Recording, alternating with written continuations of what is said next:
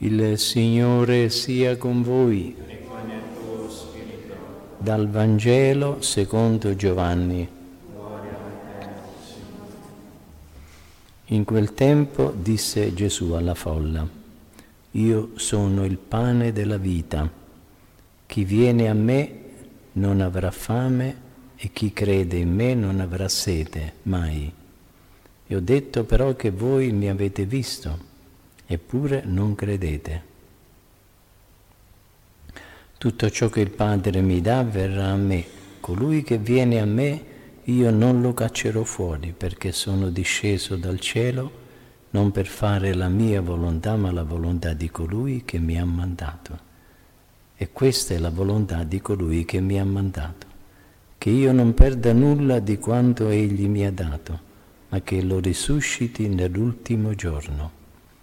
Questa infatti è la volontà del Padre mio, che chiunque vede il Figlio e crede in Lui abbia la vita eterna, ed io lo risusciterò nell'ultimo giorno. Parola del Signore. Nostra delitta. Sia lodato Gesù Cristo. Dopo il miracolo della moltiplicazione dei pani e dei pesci, la folla entusiasta cerca ancora Gesù. Quando si rendono conto che non sono più lì né lui né i suoi discepoli, salgono sulle barche e si dirigono alla volta di Cafarno.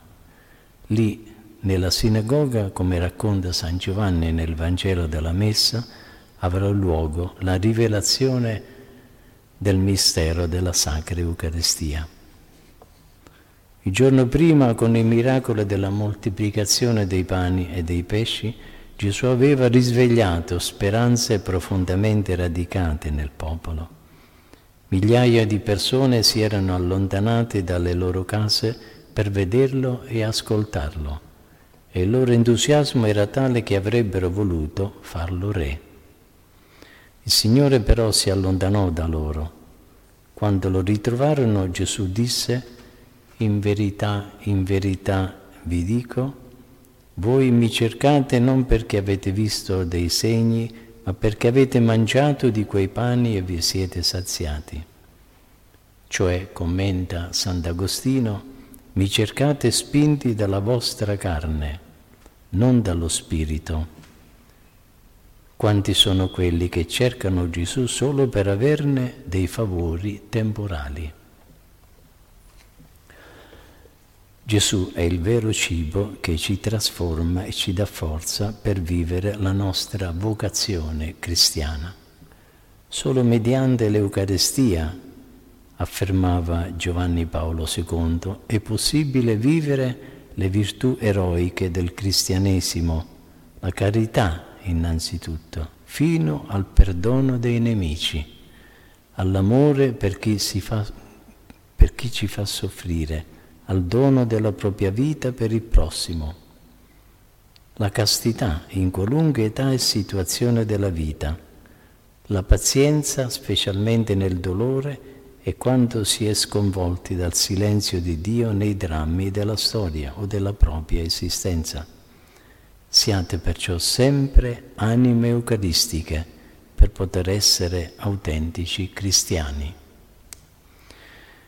Quando i giudei dicono a Gesù che Mosè aveva dato loro da mangiare un pane dal cielo, Gesù risponde che non Mosè, ma il Padre suo celeste è colui che dà loro il pane dal cielo, quello vero il pane di Dio è colui che discende dal cielo e dà la vita al mondo.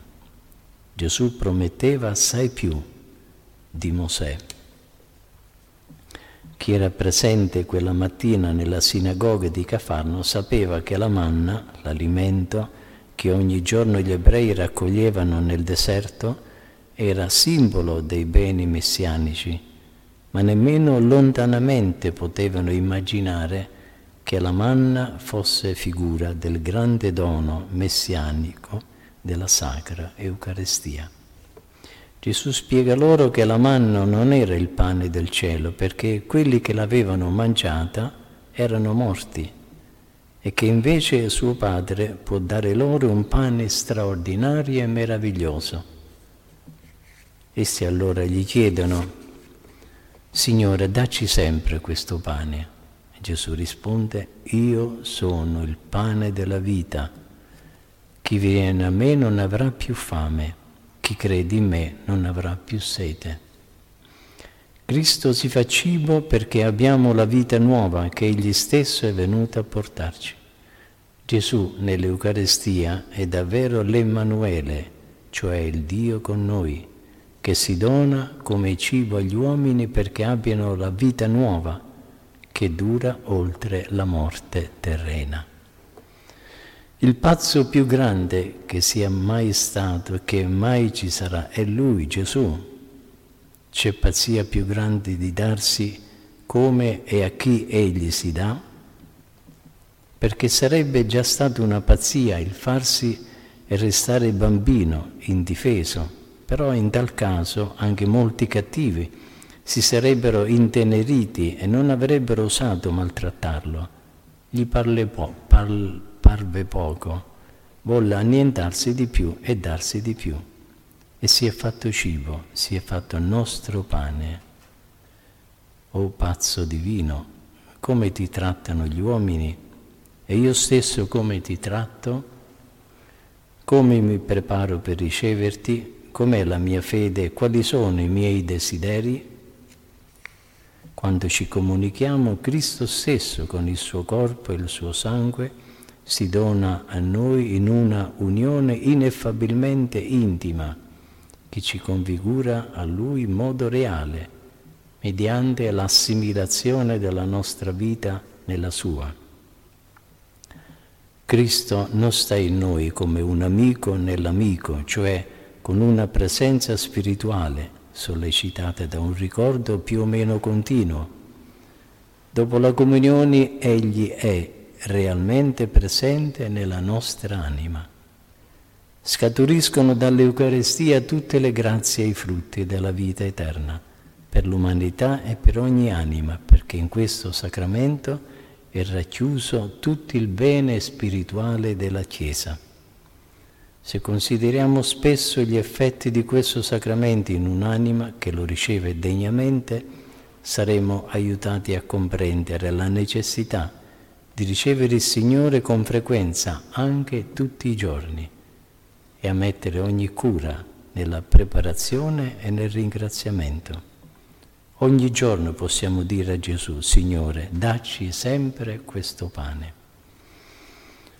Quando ci avviciniamo per riceverlo, gli possiamo dire, Signore, io spero in te, io ti adoro, io ti amo, aumenta la mia fede, sii il sostegno della mia debolezza e ci rivolgeremo alla Madonna perché oltre, per oltre 30 anni godette della sua presenza visibile e lo trattò con tutto l'amore e il rispetto possibili.